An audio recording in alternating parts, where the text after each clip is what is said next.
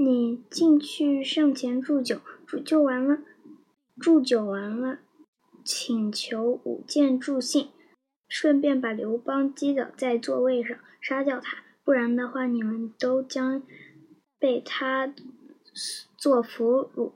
项庄就进去祝酒，祝酒完了，说：“君王和陪和刘邦喝酒，军营里面没有什么可以娱乐的，请让我用舞剑让你高兴吧。”项羽说：“好。”项庄就拔出剑，跳起舞来。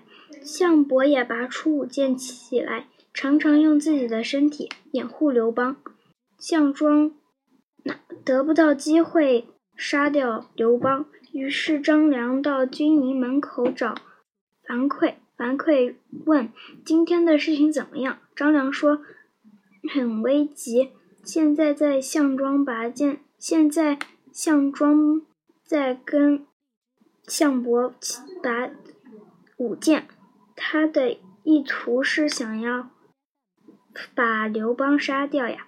樊哙说：“这太急，在这太危急了，请让我进去，我要跟他同生死。”于是樊哙拿拿着剑，拿着手上拿着盾牌，冲进了军门。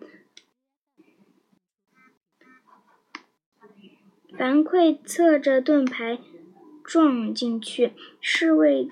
跌倒在地上，樊哙就进去了，眼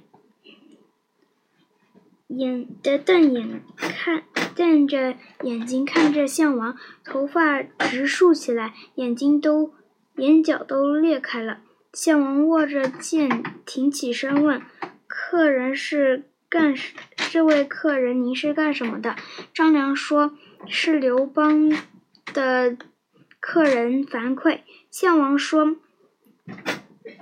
壮士，你们赏樊哙一杯酒。”他左右边的人就递给他一杯大酒。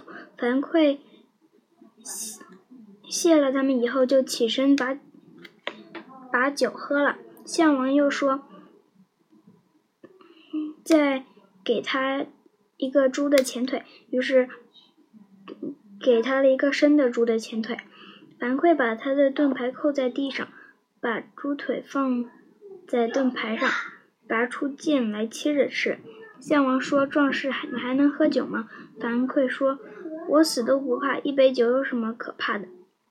秦王有虎狼一样的心肠，杀人怀恐不能杀尽，惩罚人，呃，能不能用尽酷刑？所以天下人都背叛他。怀王曾经和诸侯约定，谁先打败秦国的军队，谁进入到了咸阳城，谁就可以做王。现在配，现在刘邦先打败了秦军，进了咸阳，连受累的毛都不敢。不敢碰，还封闭宫室，军扎营在坝上，嗯在等待大王来。也是要差遣守，哎，又差遣守关门的人说，说是要防备盗贼出入。